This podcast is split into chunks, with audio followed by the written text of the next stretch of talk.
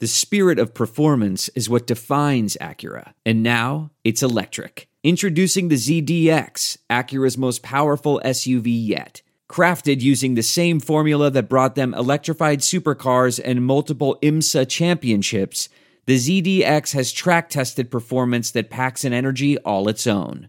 Unlock the energy and order yours at Acura.com.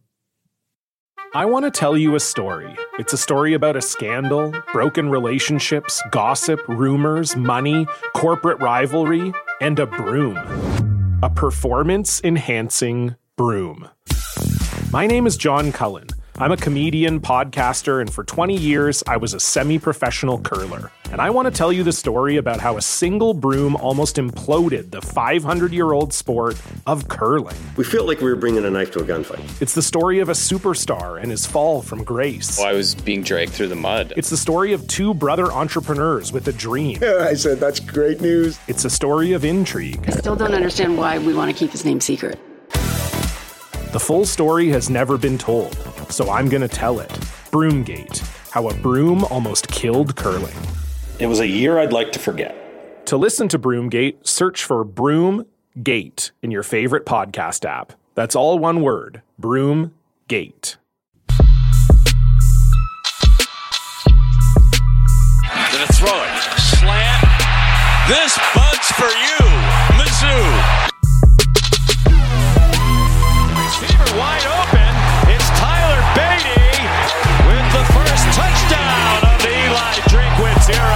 Missouri. Don't be afraid to be great. They don't get no better than that, man. Baseline wide open receiver across midfield, still going. Missouri, amazing. Where's the noise?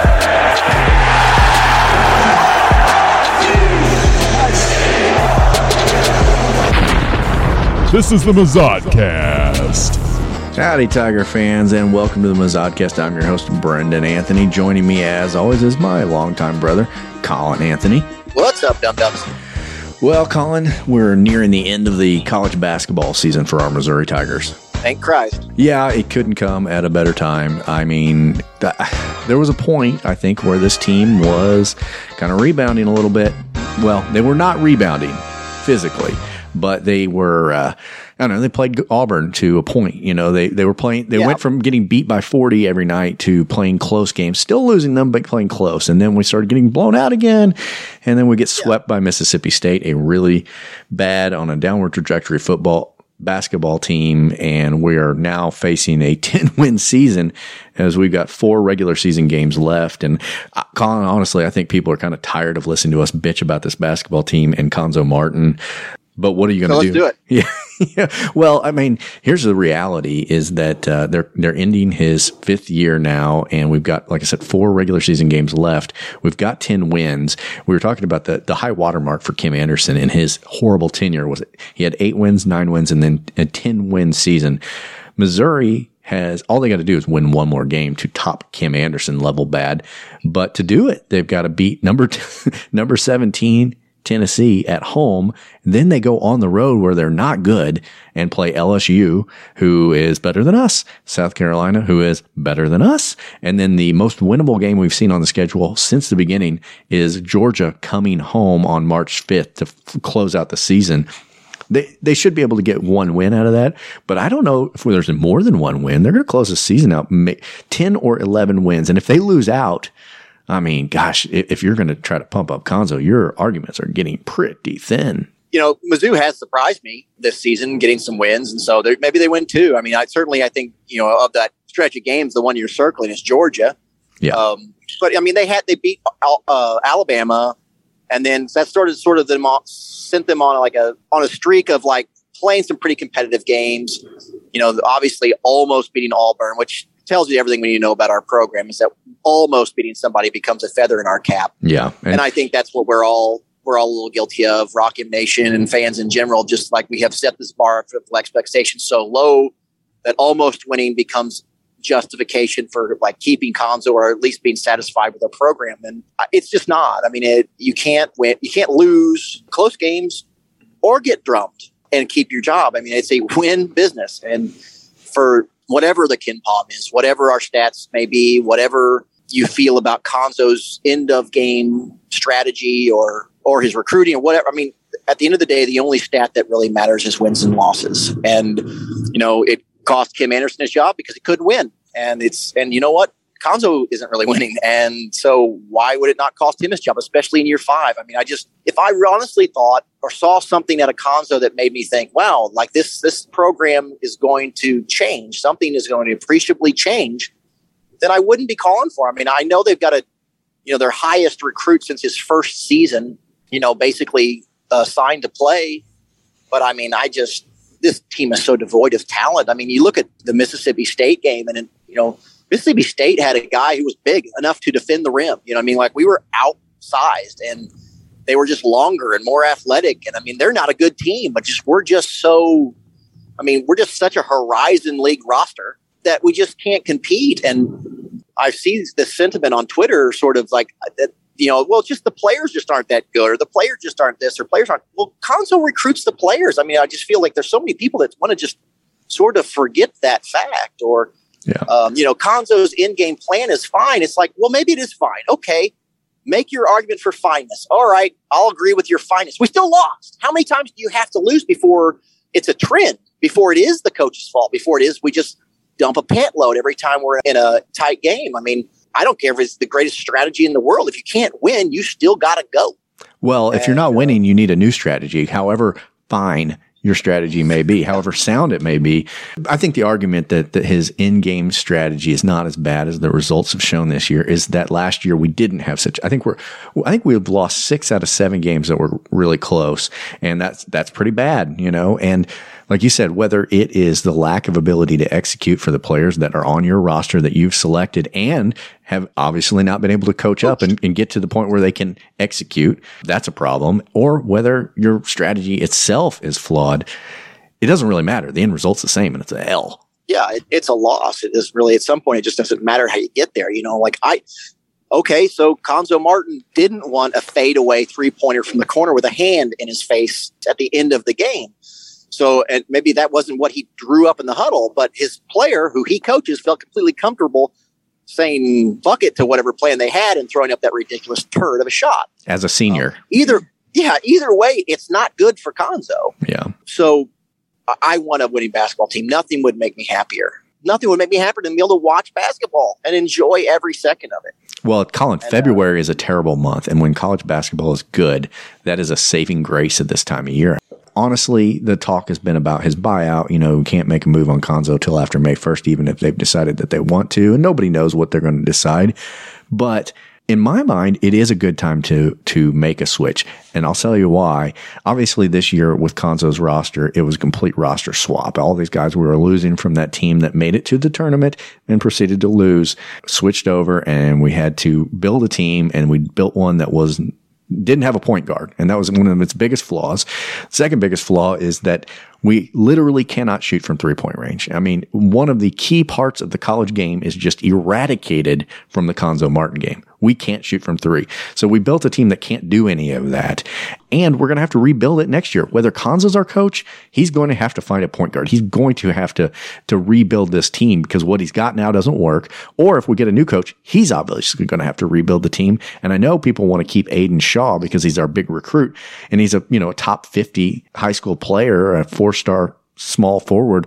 But do we want to keep Cuonzo around just so we can keep this one recruit? I don't think he's somebody you build your program around. He's not the next Michael Jordan. Well, I mean, surely you. I mean, I'm sure whoever comes in will work hard to keep him if they do get rid of Cuonzo. Right. But, you know, they also don't have anybody protect the rim. They don't have a true, tried true rim protector. You know, that Brazile kid's been given a good effort, and Kobe Brown. You know, he gives it his all, but he's not a fucking center. And, no. and um, Brazile reminds just, me of Jontay Porter a little bit because he is a good, talented player, but he's a little bit too dainty, at least now. I mean, he could bowl. We're driven by the search for better. But when it comes to hiring, the best way to search for a candidate isn't to search at all. Don't search, match with Indeed. Leveraging over 140 million qualifications and preferences every day, Indeed's matching engine is constantly learning from your preferences. So the more you use Indeed, the better it gets. And listeners of this show will get a $75 sponsored job credit to get your jobs more visibility at Indeed.com slash match. Just go to Indeed.com slash match right now and support our show by saying you heard about Indeed on this podcast. Indeed.com slash match. Terms and conditions apply. Need to hire? You need Indeed. What makes a life a good one? Is it the adventure you have? Or the friends you find along the way? Maybe it's pursuing your passion while striving to protect, defend, and save what you believe in every single day. So, what makes a life a good one? In the Coast Guard, we think it's all of the above and more, but you'll have to find out for yourself. Visit gocoastguard.com to learn more. Yeah. up, but he's not a he's not a banger, and they do need a banger. Yeah, he looks young. He looks young and and, and sort of light or whatever. But and probably the most, I think, the biggest indictment of this particular team is how badly they play defense. For a coach who seems to want to, you know, hang his hat on that, they don't do that very well. And I mean, maybe this is a style of play, and it doesn't matter if you win, but we're not winning. But I would, I can't wait to have a style of basketball that isn't the most boring rock fight you've ever seen. Like that Mississippi State game was hard to watch. Yeah.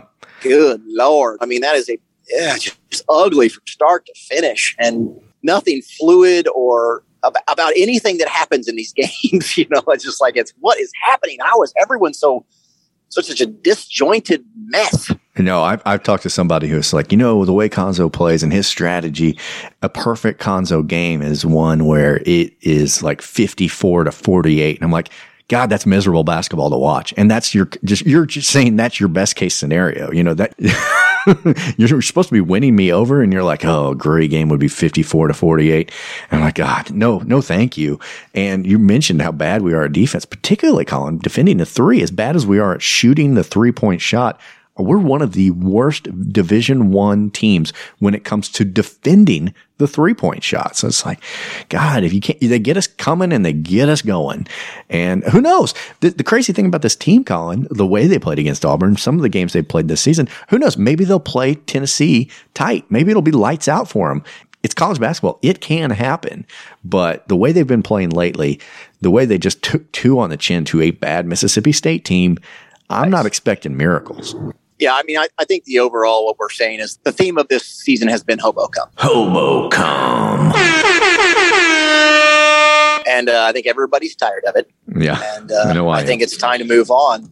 The online chatter regarding this team and the coach is palpable. You know what I mean? Like it is, I don't want to say it's universal because there are certainly people out there defending Cuonzo to the death, tooth and nail but they are increasingly out on an island because people have just had enough. And you're lucky to have the people belly aching on Twitter because most people aren't belly aching on Twitter. Most people have just tuned out and forgot that we're even playing basketball this season, or they're watching wrestling or gymnastics or softball. There's a lot of other options that inspire more hope than this basketball team. And that's where you really find your program dying is when it's just the apathy it's hard not to have apathy. I mean, like I said, not only is, are we losing, but it's a bad product. It reminds me of, of like uh, the Kansas City Chiefs at some of their lowest points had a quarterback named Tyler Thigpen.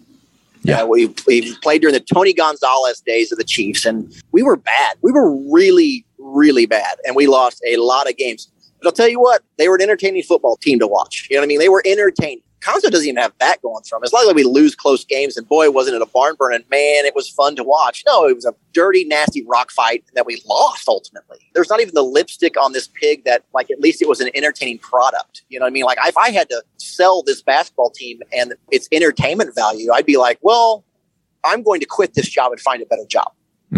Because I don't want to have to sell this dog shit, you know, because that's, it's tough to sell dog shit. Sure. Not a lot of buyers. No, no, most people don't like dog shit. I don't know how our I listeners mean, understand. Kelly loves dog shit, but not us. I don't know how our listeners understand the supply and demand curve, but demand for dog shit low traditionally. Low. Traditionally, yeah. And I think you're going to find that too. Like for all the Cuonzo apologists or those that would say, you know, his, you know, he's really he's a pretty good coach, regardless of product and and your eyeballs. What's really going to bear that is when he leaves Missouri.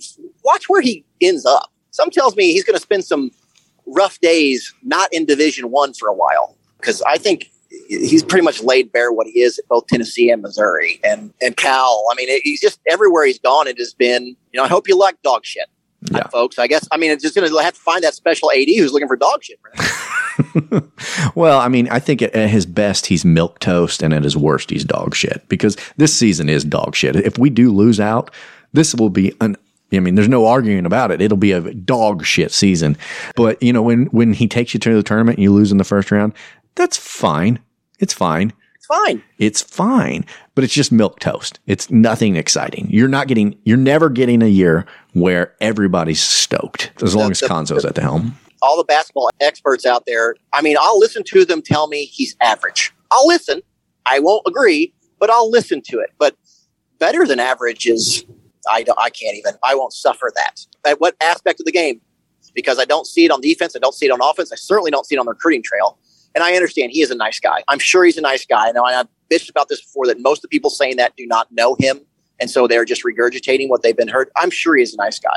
In all likelihood, even the people that don't know are right. He is a nice guy. And so that does make it hard to get rid of him because he's an arrogant douche. It, it makes that decision easier. I get it. And it, and no doubt being a nice guy and being affable and being a, a, a guy who you wouldn't mind your kids playing for has probably certainly got him more mileage than a coach who was a jerk. But nice guys finish last, and that's the truth. I mean, and especially in Division One college sports, what regardless, most coaches aren't nice guys, and there's a reason for that. They're arrogant pricks who know a lot about basketball. Well, and I don't even think his niceness has a direct impact on his lack of winning. I think it's just just doesn't. No, neither do I. I'm just saying it's not a reason to keep him. No, and you know the thing about Cuonzo too is maybe 10 years ago he is successful. Maybe, you know what I mean? Like I think the game, I, I, Colin, I think in sports in general, there is a real sort of sea change in the way people look at how games and events and sports are played. I mean, you look at, at baseball and you've got the, sh- the big shifts going on and the, the way people are using their pitchers. And then you've got positionless basketball and even individual sports like golf where you got the DeChambeau sort of rethinking on, you know, like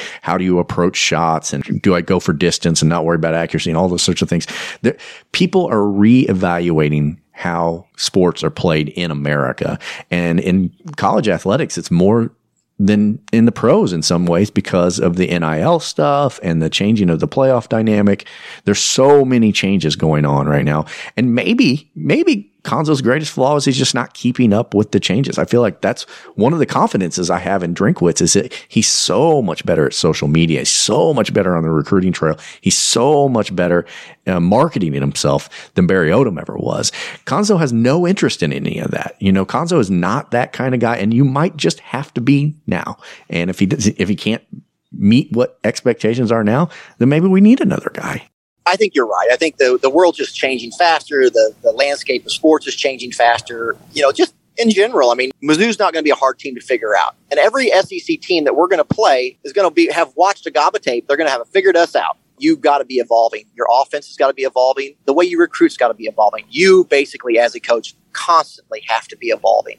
And we've talked about this before. We go down the football roads with the Belichick's, the Sabans, who will evolve. You know, Gary Pinkel, who God love him, was not an evolver you know, and I think that's what happens to some of these older guys is they is they they can't evolve and then they disappear from competitive coaching. And I, I mean, that's what happened. With, I'm not saying that's what happened with Pinkel necessarily, but I think it certainly we saw it with Norm Stewart. If you're old enough to remember, the game just kind of passed Old Stormin' Norman by, and maybe that is part of what is happening with Cuonzo. He's not keeping up with the social media side of this recruiting. He's not keeping up with NILs or whatever. You know what I mean? Like I don't know whatever he's doing is not working. It's time to change. And the six million I know sounds like a mountain of money to you and I and to most people listening to this podcast, but it's not. It is not a mountain of money in terms of basketball coaching. And, you know, it's not a mountain of money in terms of does Mizzou have boosters that could write a check tomorrow for $6 million and not feel it at all? Absolutely. Absolutely. And so I don't know that people need to get hung up on that number so hard. I know the athletic department is running in the red and has for quite some time, but I'm pretty sure that the money that's going to be used to buy out this contract is not going to come out of the fucking girls volleyball budget. You know what I mean? Like it's not how it works. No, I think if, if they want to make a move, they'll find a way to make a move. That's that's not the issue. It's just a matter of strategy. And Colin, I think a, a consideration that needs to be taken into account as much as any is just what does the available coaching pool look like this year? Do we put ourselves in a better position to get a better coach next year when we're not bound by a May 1st deadline. And when, who knows, maybe there's just a, a different, you never know what, how the apple cart is going to get upset in any given year and what coaches are going to become available. And certainly if you make the decision to keep Cuonzo, you don't know that you're going to get better coaching pool next year, but it's maybe it's worth taking a risk if you don't like what you're seeing already. I don't know. There's a lot that goes into these kinds of decisions.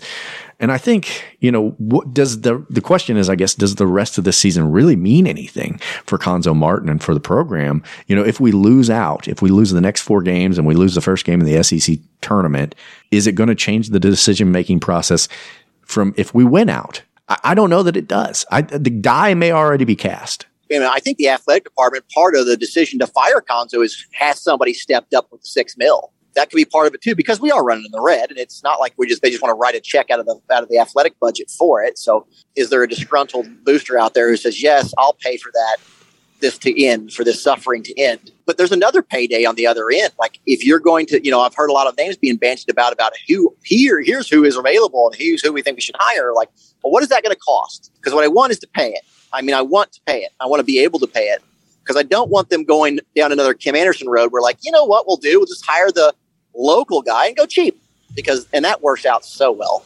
and then you had to overpay for, like I said, Cuonzo Martin, who, you know, did not have a glowing resume when he showed up. And really, uh, you know, the feathers that they want to stick in his cap, you know, for recruiting, basically a kid's dad did that for him. You know what I mean? Like one kid's dad we had a relationship with a person that had a relationship with a person in Columbia, and now we end up with the Porter brothers. We can talk about Cuonzo till we're blue in the face. everybody knows where the Mazodcast stands on him. We have not been coy about sticking our flag in the ground and saying Cuonzo's not a good coach. He needs to be gone. It is what it is. The chatter is already, even though a decision has not been made, there's already talk about who might be the next coach. And I think one of the topics that is a hot topic amongst Mizzou fans, and we haven't, for whatever reason, addressed it yet, Colin, is you see people talking about Kim English, who's now the head coach at George Mason. And I understand the appeal of Kim English, and I think that Kim English was likely a good basketball mind, but it has a lot of warning flags. A hiring of a Kim English for me has a lot of warning flags. One, I'm tired of guys cutting their teeth at Mizzou, and Kim English has not even completed his first year at George Mason. Secondly, he's 13 and 12 there. It's not like he is you know, the next, the second yeah. coming of Coach K or something that, that we got to yeah. get him now. In fact, maybe better off having him cut his teeth somewhere else, get a little bit of a reputation, and then we're in the running because we are Mizzou, and I think he loves Mizzou and would like to have this job. Yeah. I, I, mean, my personal opinion on hiring Kim English is maybe, but not right now. I mean, I've been burned one yeah, too many times on True Sons. Exactly how I feel about it. I'm not against Kim English. English. I'm just against Kim English right now because he really hasn't proven yet. And yeah. one part of a season at George Mason does not a coach make. You know, I understand there's an affection for him because he's a Mizzou guy, but he does not have a resume yet to. It says it honestly is an insult to Mizzou to want to hire a guy with his resume.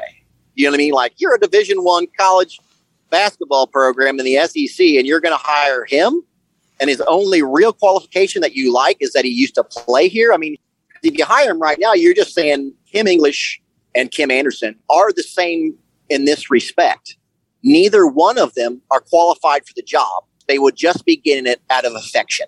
And so I'm not saying never Kim English. I'm just saying Kim English needs to earn the job and not just get it because of who he played for, you know, because because it could be just another situation where we're right back to Kim Anderson. There's no guarantee that Kim English is going to be good. And he doesn't have a track record that makes me feel like, yeah, that's definitely an easy choice to make. Not, not at all. I don't, I, I don't honestly want him at this time. I want to, I want him to prove it.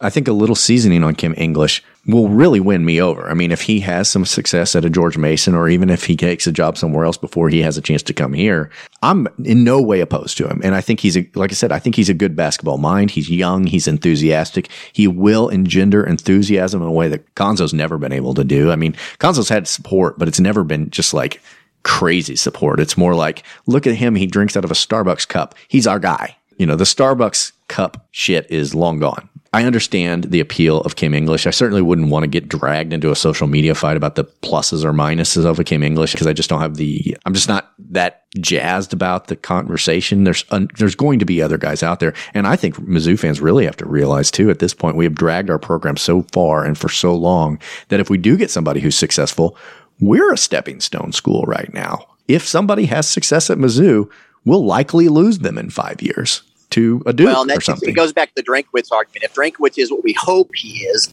will be a stepping stone for him. But that's what Mizzou really needs to be as a stepping stone. We need to be so good because ultimately everybody's a stepping stone school unless you're a blue chipper. That's right. You know what I mean? Like there's more, much more stepping stone schools than there are Kentucky's, you know, but Kentucky's hire their coaches from the stepping stone. Some everybody gets their start somewhere. You know what I mean? Bill Self was at Illinois before he became Kansas's coach. Everybody gets their start somewhere. So good on them. I hope they hire the next coach that gets poached because he gets a bigger job because we, he's had so much success here. I hope the same thing for Drinkwitz. I hope that Alabama has to come knocking for Eli Drinkwitz because that's how much success he's brought Mizzou. Nothing would make me happier than Eli Drinkwitz being the guy who replaces Nick Saban. uh, but well, winning it. What they really need is a recruiter. I mean, that needs to be the first thing on their list when they look at candidates, and the last thing they need to look because that is what matters in basketball now do you have talent? I mean, Kentucky does it all the time. They get these crazy talents, these one and done players. Duke, a lot of these programs do it, and a lot it never fails. These blue chip programs will have these struggles early on in the season, like is Kentucky, you know, what's going on there? What's going, you know? But by tournament time, they're just a buzzsaw because yeah, they're these players have not played together, but they're win enough games through the season to make the tournament, and then let that enormous talent gel. But what you need at the end of the day is talent. And so I don't care if he's a great X's and O's guy. I mean, he doesn't need to be. I mean, he needs not to be incompetent, but just the most important thing. First thing on the list, last thing on the list, the first thing in, in, in our AD's mind when she goes to bed, and the, the first thing that's in her mind when she gets up is, I need to hire somebody that can talk to kids and get them to come to the school. We got two major metropolitan areas on each end. We need basketball players. You know, I don't care if the guy is a fucking genius at strategy I want somebody that can get me some ball players because if there's all, if all you can recruit is what like we've got right now, it ain't going to matter if they're a genius or not because we are outclassed and out talented in just about every game we have played.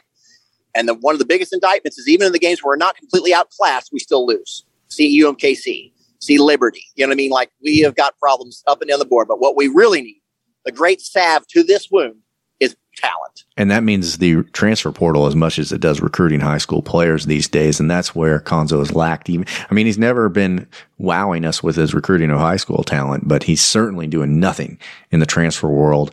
I mean, he's, you know, we got a Dru Smith, and Dru Smith was really good. Honestly, if you piece the best players of Cuonzo's five years together, you've got a really good team, but you've never had them all at one time. Well, Colin, let's move on because, uh, you know, I, I know this topic gives you diarrhea. Yes, it does. A violent diarrhea. But uh, let's move on to football. And I think we've been doing this podcast long enough to know now that if you hear news of the football program in February, it's usually bad because yeah, it's true. That and we, true. We got some bad news today. I don't know. Did you hear about this? The safety that got, uh, got himself a little trouble. Yeah, the uh, the drugs and the guns and whatnot. Yeah, it's a good recommendation for any coach to tell your players not to drive around with firearms and illegal drugs, both of which can get you charged with felonies. And when you're charged with a felony at Mizzou, you don't play sports anymore. Uh, Mizzou backup safety Stacy Brown was arrested for unlawful possession of drugs and a firearm in the middle of the night last night, I guess and uh, he's been mostly a backup. He's played in 25 games, so he's not completely a scrub, but it's not something that I think is going to make anybody lose sleep over. But it's just one of those things where it's like, God, 18 to 22 year old boys do stupid shit a lot, no matter how much they've got on the line. It's always crazy to me. Like if you live are living a life where you feel required, you know, going to parties or places that you feel required to carry a firearm with you, you need to reevaluate what you're doing with your free time as a college basketball player. yeah. You know what I mean? Like uh, it, the drugs don't even bother me. I mean, it depends on the drugs. I mean, if he has a big bag of meth, that's one thing. But if he just had a big brick of weed, I don't care. It's all varying degrees of, of bad. But the, the gun thing is just like, what are you doing? You know what I mean? Like, why you have a gun? You know what I mean? Like, you are a college student, football player. You don't need a gun. I'm certain of it. You certainly don't need have a gun. Just don't have it in your car for starters or even the drugs thing. I mean, why do you have it with you Yeah. I mean, have your guns and your drugs. They're hard, or there's a lot of them because they. Is my understanding? Maybe you could clarify this, but that the drugs charge is also a felony charge. It is, which means it's probably not a small amount of marijuana. Yeah, as I was saying, like that, that's that's not that guy didn't have a, a couple edibles and a J. You know what I mean? That yeah. guy is. Uh, what are you doing, man? Yeah. So probably good riddance to bad rubbish. Ultimately, if you've got such bad judgment that you're going to carry firearms and a federal federally level amount of drugs with you in the middle of the night, and and put your future and your back, football career at risk, then you probably we're probably better off without your influence in the locker room. You have all the guns and drugs you want. Just keep them at your apartment, for Christ's sakes. And it, yeah, it was Colin. It was 109 a.m. Monday morning, so he's out late Sunday night. And the thing that gets me, the real stupid part of all of this, it's not not having hard drugs. It's not having an unnecessary firearm in your gun with you. It's what are you doing with it on Rock Quarry Road? That's where he got pulled over. And I know Rock Quarry Road well. It is super fucking curvy and it's super easy for fucking cops to pull you over. I've been pulled over when I was a young man on Rock Quarry Road. I didn't have a gun on me. I was, uh, well, let's not get into all that, but I was chasing pussy and it ruined my night. It, uh, I didn't end it as I'd expected to end it when I got pulled yeah. over on Rock Quarry Road. And he said I'd cross the center line and it's nothing but curves. I'm like, yeah, everybody who's ever been on Rock Quarry Road is crossing the center line. So I'm sure he got pulled over on the same stupid, innocuous thing. And then now he ain't no football player no more. The difference between you and this kid, Brendan, in college is you were a, a normal college student who you know, you completely autonomous from the school. Really, you were just you lived in the Columbia and you went to classes, and if you didn't show up or you made bad decisions, no one cared. I'm certain that there's a, the coaching staff has probably made it really clear to these football players that probably not to carry firearms and lots of drugs with them around and get pulled over. I mean, they probably have, have heard many speeches about guys make good decisions. Guy, you know what I mean? Like they've mm. had people in there. So not only is it this guy making this decision, he's probably doing so when he has an apparatus around him at all times, reminding him not to do these sorts of things. Whereas you, you just had our parents, and you know, we both know they were pretty derelict in their duties. sure, they didn't turn out very uh, successful adults. No, they sure didn't. but uh, I guess other news, Colin, is that uh, spring practice is beginning and uh, spring game is happening in March. I think. You know, it's got me all chubbed up over here. Yeah, and, and you know, Drinkwitz has had a radically different approach to spring practice season uh, compared to coaches of the past at Mizzou. He likes to get it over with early, and he does not advertise the spring game. He doesn't do any pushes. I don't know if you remember the year that uh, was it a Barry Odom year or a Pinkel year where they had like games. It was a year. Yeah, they we went amusement park games and balloons and all kinds of things to lure in a bigger crowd because at that time everybody was bragging. It was like Georgia brought eighty five thousand people to their spring game. We can probably bring in twelve hundred. And um, yeah. anyway, Drinkwitz doesn't even try. His goal is to get out of spring practice as fast as he can get nobody hurt, and then get right back on the recruiting trail and give guys, if they do get injured, more time to recover before the fall football season starts, which I think is a sound strategy. Uh, I don't know if it's the best strategy, but it's it's it makes sense to me. Well, I think for Drinkwitz, it, that's easier to do now, especially because you've installed your offense. There are upperclassmen on your roster now who can kind of coach up the other players. I mean, I think it would be a hard thing to do if you is your first time head coach. You need spring practice and as much of it as you can get to try to get everybody up to speed, which is another reason Drinkwitz was behind the eight ball because he literally came in during the COVID shit. But but at this point, you know, I can understand that. I mean, everybody but the freshmen are going to know the offense, and Drinkwitz doesn't necessarily need to be there with them holding their hand uh, lockstep all the time for them to learn it. And honestly, other than people like Luther Burden, how many, and maybe the running backs, but I mean, how many of freshmen are really going to be expected to carry the boat, so to speak, for uh, for the team? So I, I think it's it's smart because your freshman not being up to speed on the offense is probably less detrimental to your success this season than injuries in a spring practice. Yeah. Uh, to a player who actually already may know the offense, but is a integral part to your team whatsoever. Unless you know they start losing football games, and I'll have an issue with everything that Drinkwitz did. But. Yeah. Well, you know, we're not even going to see Sam Horn. He's not on campus yet. And I think that uh, really, I don't know who the starting quarterback's going to be, but, uh, you know, a starting freshman who didn't even play in the spring ball practice period the odds of him starting on day one are, are low. But the way baseball keeps fucking themselves in the ass and Major League Baseball, I don't know if they're going to have a season this year. It just looks worse and worse by the day. I, if I'm Sam Horn, I put aside my baseball aspirations because football looks a lot more assured right now. And if he was on the roster, I think a lot of the question marks about this Mizzou team going into the fall are going to start becoming answered quickly. And those preseason prognostications, those early where does Mizzou fall in the SEC, and a lot of people are putting us at four wins this year. I think if we have some quarterback depth or at least just some quarterback answers, and if Luther Burden is what he's been sold to us, then I can expect us to beat that four game estimation and probably handily. But it's a lot of ifs still at this point. So the well, spring and not to go over old ground, but like Drinkwitz hasn't had wild success at Mizzou. You know Not what I mean? yet. Like he's floated around 500, and so there are certainly reasons for some of the fan base, and I've seen some of the fan base showing some very real frustration with Drinkwitz. But look at how much more sort of leash he's getting because of the recruiting. You know, people want to see these players on the field to hopefully have their talents come to fruition. That is another place where Cuonzo he got that Shaw kid, but I mean, ultimately, if if there was a bu- if you had a bunch of confidence in you know Cuonzo as the recruiter, you say, well, yeah, you know, like we'll give him more time. But and I think that's one of the reasons that Drinkwitz is probably enjoying a softer, nicer, easier way at Mizzou because from the very beginning, his recruiting classes have looked better than Barry Odoms ever did. And now with this recruiting class, keep in, in the top 15,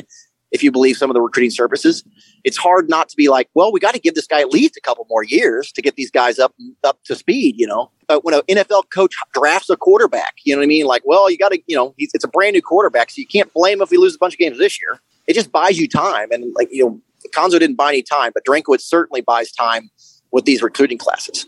I think the mindset of the fans, I know for me, is that when you look at Drinkwitz and you look at Cuonzo and you see the recruiting success that Drinkwitz has had, even if he's not been incredibly successful, been around a 500 coach, you just see the ceiling is so much higher because of the talent that's coming in. And so you think, yeah, we haven't seen it yet, but we know this team is going to have a much higher ceiling than an Odom ceiling was. And when you see Cuonzo and you see that just year after year, okay, we got one good recruit coming in this year, but last year we didn't have shit. And, you know, Jeremiah Tilmon was okay.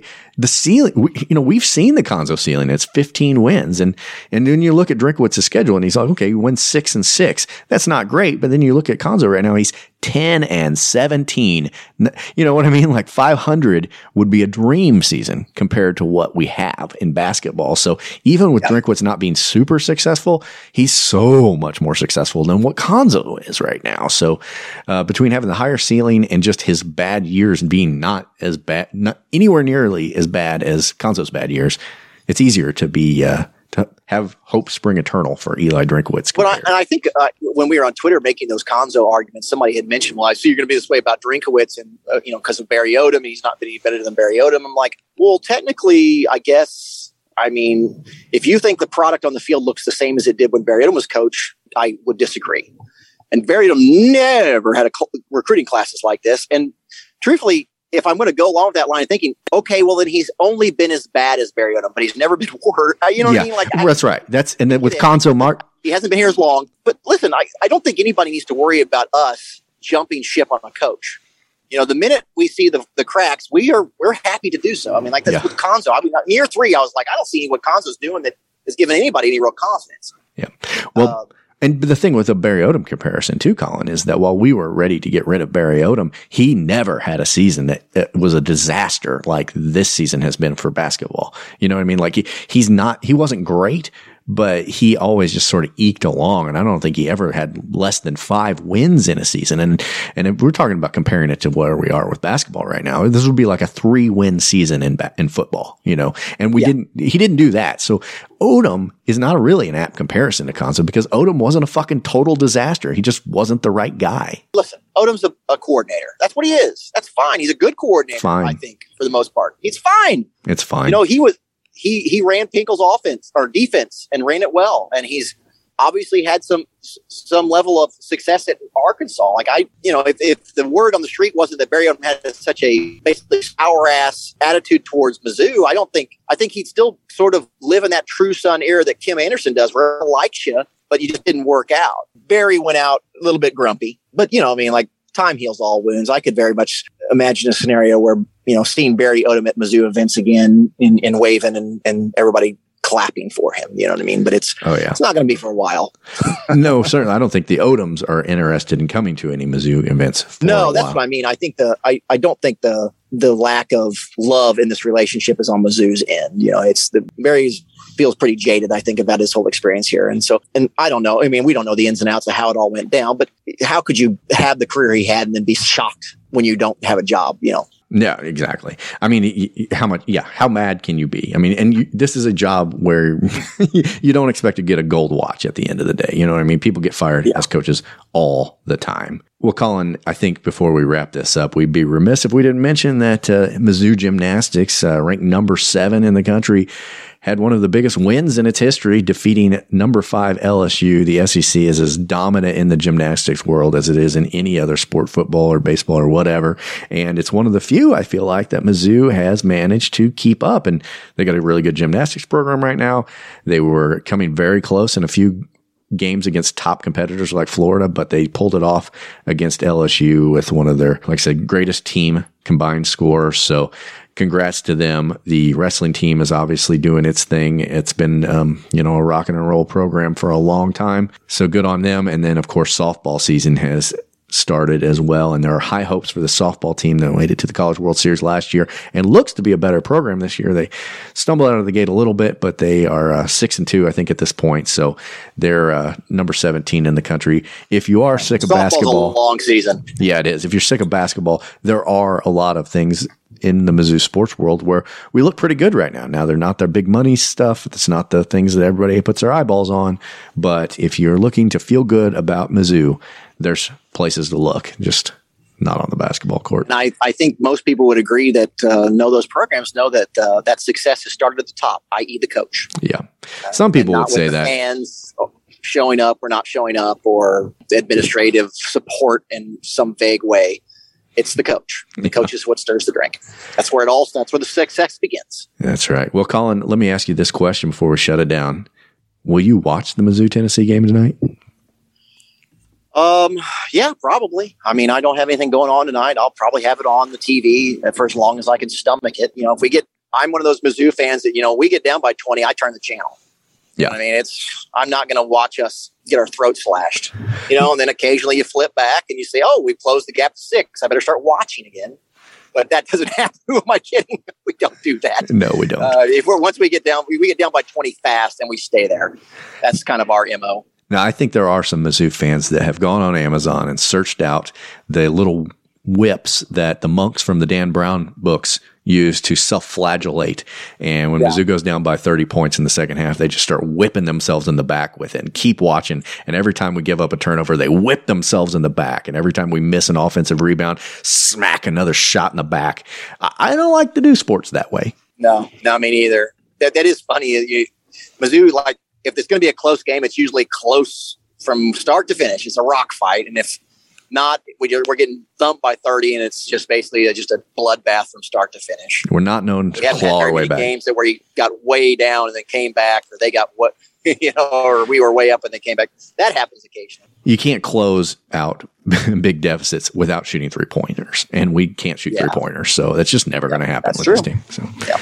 Alrighty, well, we like we got four to go. Spring football is on its way. I mean, the seasons are turning finally, so maybe there'll be something positive come from it. Uh, it'll be interesting to see how the season ends up. If we do lose out, if we do lo- end up with a ten win season, I do think there's some optics and some psychology about that. In the same way of losing to UMKC, where it just becomes really tough to overcome. And it's the kind of thing you look at and they're like, you know, in his final year, he only had 10 wins. It, that's going to be hung on you forever. So don't underestimate the significance of going out on what would essentially be like an eight game losing streak. Cuonzo's never had longer than a four game losing streak in his time at Mizzou. And some people tout that as the reason he's the greatest coach ever to come into Columbia. But uh, they've got a three game losing streak going on now, and they're facing a ranked opponent and then going on the road. So that could all change, and he's going to be hung with it forever if it turns out bad in the next couple weeks. Well, I tell you what, if if, if Mizzou beats number seventeen Tennessee, that that I that is that singular game on his on our schedule is the one game that could look good enough that maybe it could breathe new life into the Cuonzo another year argument. But I think at this point, maybe if he wins out, but I, I, it, I at this know. point, I the writing's on the wall. I feel like. I mean, it's it's it's it's not a matter of if; it's a matter of when. Yeah. Um, whether that be this off season or next year. But I don't think I don't I can't imagine a scenario where he keeps his job, he stays next season, has a bunch of success, and then they get a new contract for another five years or something. I just think it's a it's do you want to do you want to take your licks now or you want to take them later? But the end of the day, you're going to take your licks. Yeah. All right, folks, if you want more info, you can always follow us on our Patreon account. It's just $3 a month, less than a price of beer at the bar, and join the party. You can always follow us on Twitter. We're pretty active there at Mizodcast and Instagram. And you're always welcome to email the show, mizodcast at gmail.com. We don't get emails as much as we get phone calls, but I'm happy to read them out. If you've got some long winded opinion that uh, you want to uh, share, we'll read about three or four lines of it and then uh, throw it in the trash. you make a hard sell, Brennan. That's right. Well, okay. Till then, M I Z. Z O U.